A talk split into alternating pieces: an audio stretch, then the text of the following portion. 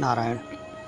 प्रसिद्ध है कि जब पृथ्वी पर भार अधिक बढ़ जाता है दुष्टों का, पाप बहुत अधिक बढ़ जाता है।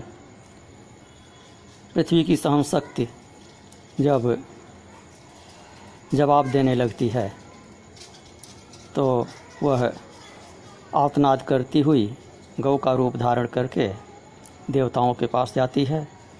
देवता लोग उसे लेकर ब्रह्मा जी के पास जाते हैं। और ब्रह्मा जी इन सबको लेकर भगवान विष्णु के पास जाते हैं। तब भगवान विष्णु उन्हें आश्वासन देते हैं अवतार लेने का।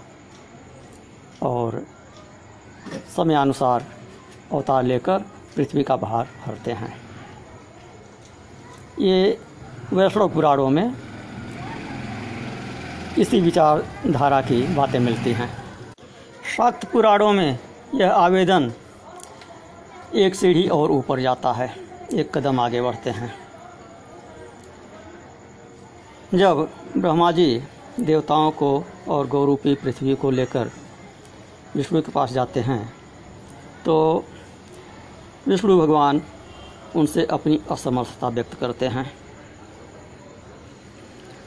वो कहते हैं कि संबंध में मैं ब्रह्मा, शंकर, इंद्र, अग्नि, यम, त्वष्टा, सूर्य, वरुण, ये सब कोई भी स्वतंत्र नहीं है।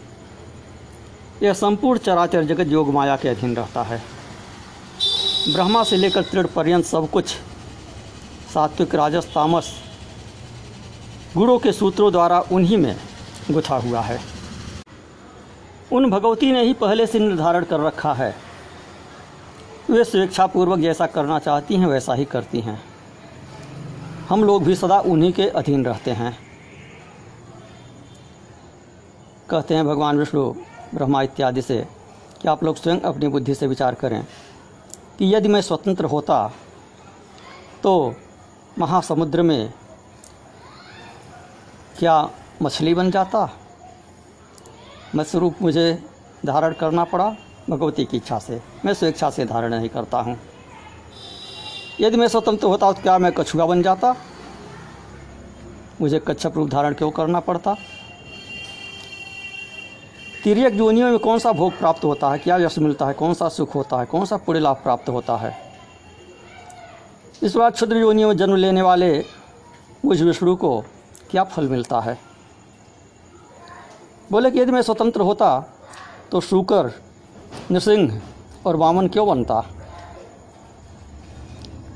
इसी प्रकार, मैं जगमदग्नि पुत्र परशुराम के रूप में उत्पन्न क्यों होता? इस भूतल पर क्षत्रिय के संहार जैसा निशंस कर्म क्यों करता? और क्षत्रियों के रुधिर से समस्त रोरों को क्यों भर डालता?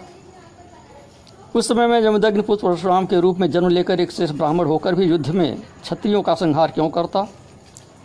और घोर निर्दयी बनकर गर्भ शिशुओं तक को भला क्यों मारता? यह सब मैं स्वेच्छा से नहीं करता हूँ। राम का अवतार लेकर मुझे दंडक वन में पैदल विचरण करना पड़ा। गेरुआ वस्त्र धारण करना पड़ा और जटावलकलधारी बनना पड़ा। उस निर्जन वन में असहाय रहते हुए तथा पास में बिना किसी भोज सामग्री के निर्लज होकर आखेट करते हुए इधर उधर मुझे भटकना पड़ा।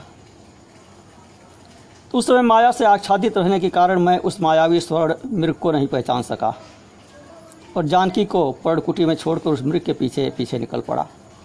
यह माया के प्रभाव से हुआ, भगवती के प्रभाव से हुआ। जानकी का हरण हुआ, मैं वन वन भटकता हुआ रोता रहा। अपना कार्य सिद्ध करने के लिए मैंने सुग्रीव से मित्रता की। मैंने अन्यायपूर्वक बाली का वध किया, तथा उसे श्राप से मुक्ति दिलाई। इसके बाद बानरों को अपना सहायक बनाकर लंका की ओर प्रस्थान किया। वहाँ युद्ध में मैं और मेरा छोटा भाई लक्ष्मण दोनों ही नागपाशों से बाँध दिए गए। हम दोनों को अचेत पड़ा देखकर सभी वानर आश्चर्यचकित हो गए। तब गरुड़ ने आकर हम दोनों भाइयों को छुड़ाया। कहते हैं सर प्रथम तो मुझे राज्यविहीन होकर जब वनवास मिला। वन के लिए चलते समय राजकुमारी सीता मेरे साथ थी। मेरे पास धन भी नहीं था। वन जाते समय पिताजी ने मुझे एक कौड़ी भी नहीं दी। असहाय तथा धनविहीन होकर मैं पैदल ही निकल पड़ा। उस समय क्षत्रिय धर्म का त्याग करके व्याधवृत्ति के द्वारा मैंने उस महावन में चौदह वर्ष व्यतीत किए। बहेलिए की तरह चौदह वर्ष व्यतीत किया। इसके उपरांत युद्ध में मुझे प्राप्त विजय प्राप्त हुई। रावण मारा गया। सीतालोक को लेकर मैं अयोध्या वापस आया। पुनः मुझे संपूर्ण राज्य मिल गया। किंतु उसका भी पूर्ण सुख मुझे प्राप्त नहीं हुआ। लोक निंदा के भय से वन में सीता का परित्याग करना पड़ा। पुनः मुझे पत्नी वियोग से होने वाला भयंकर दुख प्राप्त हुआ। और वह धरानंदिनी सीता पृथ्वी को भेद कर पाताल में चली गई। तो इस प्रकार रामावतार में भी मैं परतंत्र होकर निरंतर दुख पाता रहा। तब भला दूसरा कौन स्वतंत्र हो सकता है? तत्पश्चात काल के वशीभूत होकर मुझे अपने भाइयों के साथ स्वर्ग जाना पड़ा। इस प्रकार से आप लोग यह जान लें कि मैं स्वतंत्र नहीं हूँ, मैं परतंत्र हूँ। वैसे ही आप ब्रह्मा जी को संबोधित करते हुए भगवान विष्णु कह रहे हैं कि उसी प्रकार से आप, शंकर जी तथा अन्य सभी बड़े बड़े देवता भी निश्चित रूप से परतंत्र हैं। इसके उपरांत पुनः ब्रह्मा जी से भगवान विष्णु कहते हैं कि जिन भगवती की माया से मोहित रहने के कारण सभी लोग परम तत्व को नहीं जान पाते, उन्हीं की माया से आच्छादित रहने के कारण हम लोग भी जगत गुरु शांत स्वरूप, सच्चिदानंद रूप तथा अविनाशी परम पुरुष का स्मरण नहीं कर पाते। मैं विष्णु हूँ, मैं ब्रह्मा हूँ, मैं शिव हूँ। इसी अभिमान से मोहित हम लोग उस सनातन परम तत्व को नहीं जान पाते। उस परमात्मा की माया से मोहित मैं उसी प्रकार सदा उसके अधीन रहता हूँ, जैसे कठपुतली बाजीगर के अधीन रहती है। इसलिए अब इस अवसर पर सभी देवता उसी परमाशक्ति, कल्याणकारिणी, सभी कामनाएँ पूर्ण करने वाली माया स्वरूपिणी तथा परमात्मा की आद्याशक्ति भगवती का स्मरण करें। वही आप लोगों का उद्धार करेंगी, वही धरती का उद्धार करेंगी। तदुपरांत विष्णु ब्रह्मा सहित सभी देवता, भगवती भुवनेश्वरी का, योग माया का एकाग्रतापूर्वक ध्यान करने लगे। उनका ध्यान किए, चिंतन किए, भगवती ने उन्हें प्रत्यक्ष दर्शन दिया। दर्शन दिया, देवता लोगों ने उनकी स्तुति किया। उनकी ब्रह्म विद्या के रूप में स्तुत किया। बोलते हैं, जिस प्रकार मकड़ी की नाभि से तंत्र तथा अग्नि से चिंगारियाँ निकलती हैं, उसी प्रकार यह जगत जिनसे प्रकट हुआ है, उन भगवती को हम नमस्कार करते हैं। पूर्णनाभाद्य था तंतुर्विस्फुलिंगा विभावसोह तथा जगद्यदे तस्या निर्गतं तांग नता वयम जन्माया शक्ति संक्लिप्तम जगत सर्व चराचरम ताम चितम भुवनाधीशाम स्मराम करुणाडवाम जिनकी माया शक्ति से संपूर्ण जगत, चराचर जगत पूर्णतः ओत प्रोत है, उन चित स्वरूपिणी करुणा सिंधु भुवनेश्वरी को हम स्मरण करते हैं। जिन्हें जानने में संसार में बार बार जन्म होता रहता है और जिनका ज्ञान हो जाने से भवबंधन का नाश हो जाता है। उन ज्ञान स्वरूपिणी भगवती का हम स्मरण करते हैं। यदज्ञानाद भवोत्पत्तिर्ज्ञानाद भवनाशनम संविद्रूपां च तां देवीं स्मारामः, सा प्रचोदयात्। महालक्ष्म्यै च विद्महे, सर्वशक्त्यै च धीमहि, तन्नो देवी प्रचोदयात्। मातर्नता स्म भुवनार्तिहरे प्रसीद षण्णो विधेयि कुरु कार्यमिदं दयार्द्रे, भारं हर्षविनिहत् सुरारिवर्गं, मह्या महेश्वरि सदां कुरु शं भवानि। शक्तिं विना हरिहरप्रमुखा सुराश नैवेश्वरा विचलितुं तव देव देवी किं धारणा विरहितः प्रभुरप्यनन्तो धर्तुं धरांज रजनीश कलावतंसे। कहते हैं, चंद्रकला को मस्तक पर धारण करने वाली है देव देवी विष्णु शिव आज प्रमुख देवता भी आपकी शक्ति के बिना हिलने डुलने तक में समर्थ नहीं हैं। इसी प्रकार, क्या शेष नाग भी आपकी शक्ति के बिना पृथ्वी को धारण करने में समर्थ हैं? इंद्र ने कहा क्या सरस्वती के बिना ब्रह्मा इस विश्व की सृष्टि करने में, लक्ष्मी के बिना विष्णु पालन करने में और पार्वती के बिना शिव जी संहार करने में समर्थ हो सकते हैं? वे महान देवगढ़ उन्हीं तीनों महाशक्तियों के साथ अपना अपना कार्य करने में समर्थ होते हैं, उनके बिना कुछ भी नहीं कर सकते हैं, और वह शक्ति आप ही हैं। भगवान विष्णु कहते हैं कि आपकी कला से रहित होकर न तो ब्रह्मा इस त्रिलोकी की रचना कर सकने में समर्थ हैं, न मैं इसका पालन करने में समर्थ हूँ, न शिव जी इसका संहार करने में समर्थ हैं।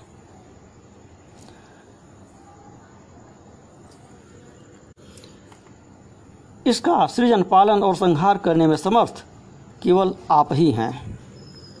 तब भगवती ने कहा कि मैंने पहले से ही अंशावतार ग्रहण करने का विधान कर रखा है। आप लोग भी पृथ्वी पर चलें और मेरे सहायक के रूप में आप लोग भी वहाँ पर अवतार ग्रहण करें। बोलें कि मेरे अवतार लेने से पूर्व देवताओं के प्रजापति कश्यप अपनी पत्नी के साथ यदकुल में वसुदेव नाम से अवतीर्ण होंगे। उसी प्रकार भीड़ के साप से अविनाशी भगवान विष्णु अपने अंश से वहीं पर वसुदेव के पुत्र के रूप में उत्पन्न होंगे। उस समय मैं भी गोकुल में यशोदा के गर्भ से उत्पन्न होंगी और देवताओं का सारा कार्य सिद्ध करूँगी। कारागार में अवतीर्ण हुए कृष्ण रूपधारी विष्णु को मैं गोकुल में पहुँचा दूँगी और देवकी के गर्भ से शेष भगवान को खींचकर रोहिणी के गर्भ में स्थापित कर दूँगी।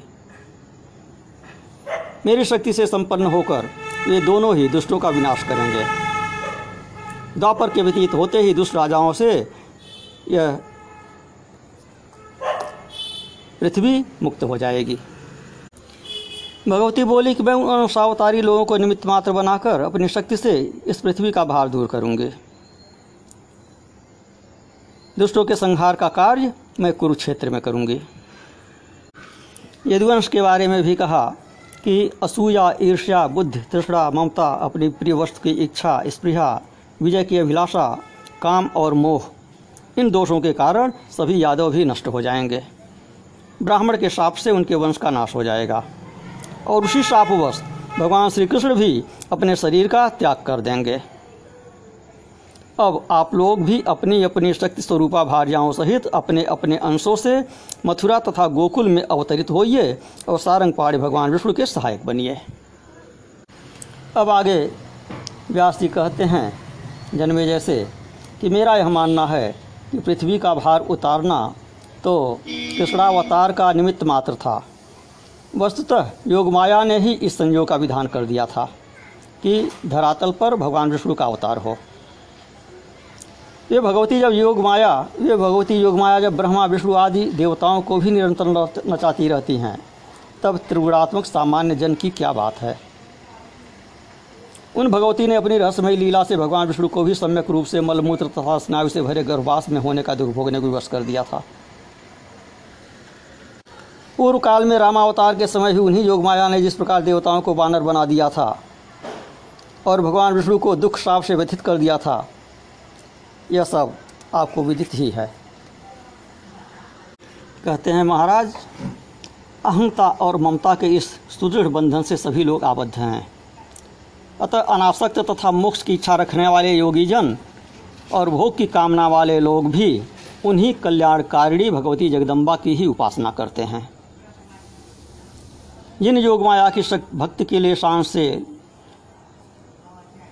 प्राणी मुक्त हो जाता है उसकी उपासना कौन व्यक्ति नहीं करेगा? आगे रहस्य की बात कहते हैं।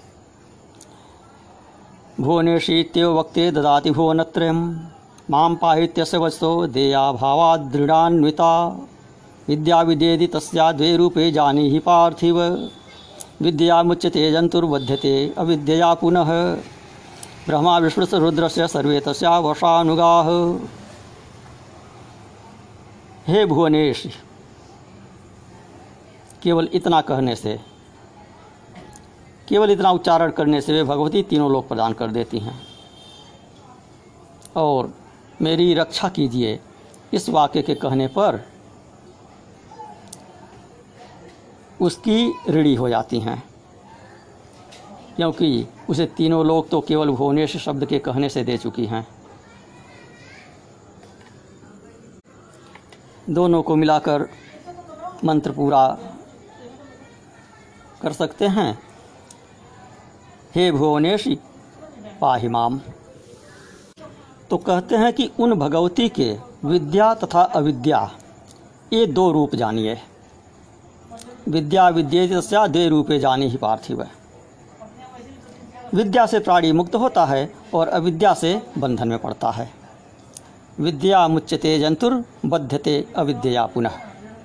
ब्रह्मा, विष्णु से रुद्र से सर्वे यशावसानुगा ब्रह्मा, विष्णु, महेश, ये सब उनके अधीन हैं। भगवान के सभी अवतार रस्सी से बधे हुए के समान भगवती से ही नियंत्रित होते हैं। भगवान विष्णु कभी वैकुंठ में, कभी क्षीर सागर में आनंद लेते हैं। कभी अत्यधिक बलशाली दानवों के साथ युद्ध करते हैं। कभी बड़े बड़े यज्ञ करते हैं। कभी तीर्थ में कठोर तपस्या करते हैं। कभी योग निद्रा के वशीभूत होकर सैया पर सोते हैं। वे भगवान मधुसूदन कभी भी स्वतंत्र नहीं होते। इसी प्रकार ब्रह्मा, रुद्र, इंद्र, वरुण, यम, कुबेर, अग्नि, सूर्य, चंद्र, अन्य श्रेष्ठ देवतागण, सनक, आदि, मुनि और वशिष्ठ आदि महर्षि, ये सब के सब बाजीगर के अधीन कठपुतली की भांति सदा भगवती के वश में होकर नाचते रहते हैं। जिस प्रकार नथे हुए बैल अपने स्वामी के अधीन रहकर विचरण करते हैं, उसी प्रकार सभी देवता कालपाश में आबद्ध रहते हैं। हर्ष, शोक, निद्रा, तंद्रा, आलस्य आदि सभी भाव। सभी देवता देहधारियों के शरीर में सदा विद्यमान रहते हैं।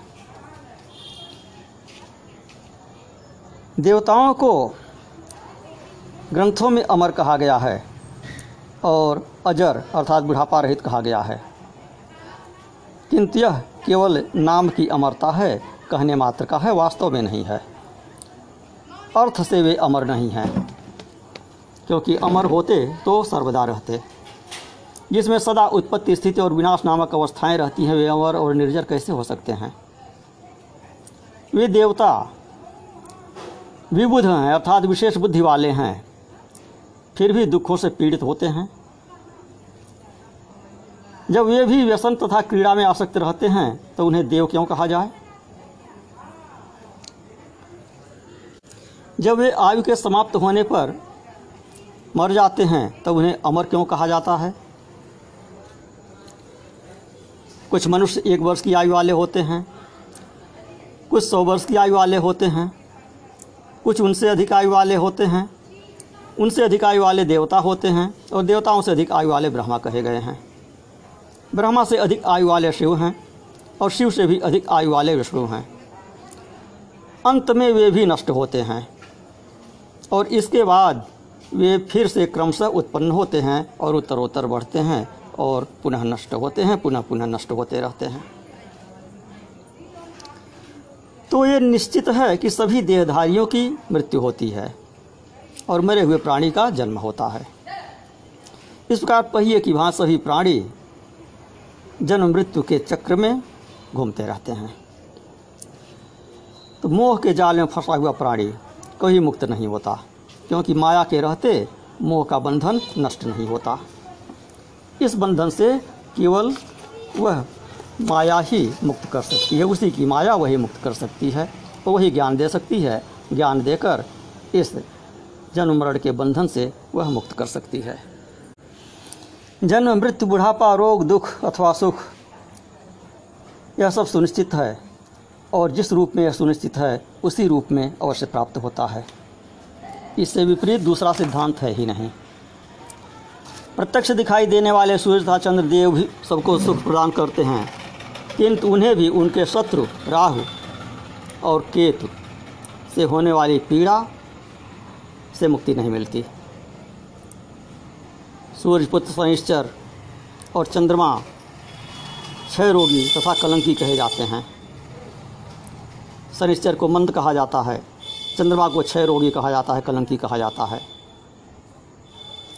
ब्रह्मा जी वेद कर्ता जगत की सृष्टि करने वाले था सबको सद्बुद्धि देने वाले हैं, किंतु ये भी सरस्वती को देखकर विकल हो गए। शिव जी की भार्या सती अपने शरीर को दग्ध करके मर गई तो सबका दुख दूर करने वाले होकर भी शिवजी शोक संतप्त होकर पीड़ित हुए। संतप्त होकर यमुना जी में कूद पड़े, उनके ताप के कारण यमुना जी का जल श्याम वर्ण का हो गया।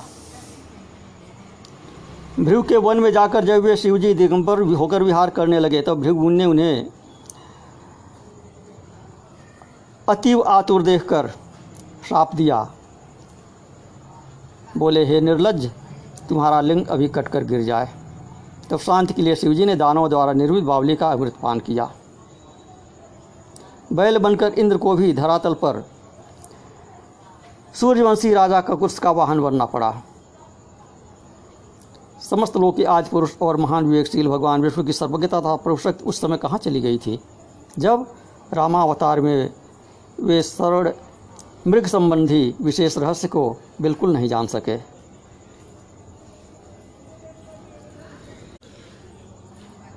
निरा अज्ञानी और मूढ़ की भांत, उन्मत्त की भांत। पत्नी को खोजते फिरे, वृक्षों से, लताओं से पुष्प पक्षियों से पत्नी का पता पूछते हुए फिर रहे थे। यह सब उन भगवती माया के द्वारा मोह में डाले जाने का ही प्रभाव था। तो इन सब कथाओं का सार यही है जो बीसवें अध्याय के ग्यारहवें श्लोक में लिखा हुआ है। चतुर्थ स्कंद के बीसवें अध्याय के ग्यारहवें श्लोक में, कि विद्या विद्ये तस्याद्वय रूपे जानी ही पार्थिव है विद्या मुच्यते जंतुर्बध्यते अविद्या पुनः। ब्रह्मा विश्वरुद्र से सर्वे तस्या वशानुगा। कि हे राजन, उन भगवती के विद्या तथा विद्या ये दो रूप जानिए। विद्या से प्राणी मुक्त होता है और विद्या से बंधन में पड़ता है। तो यही बंधन में डालती हैं, वही ब्रह्मा, विष्णु, महेश इत्यादि तक को भी बंधन में डालती हैं। मनुष्य योनि और भांति भांति की योनियों में जन्म प्रदान करती हैं अथवा उन्हें जन्म लेने को विवश करती हैं और वही ज्ञान प्रदान करके सबको बंधन से मुक्त भी करती हैं। नारायण।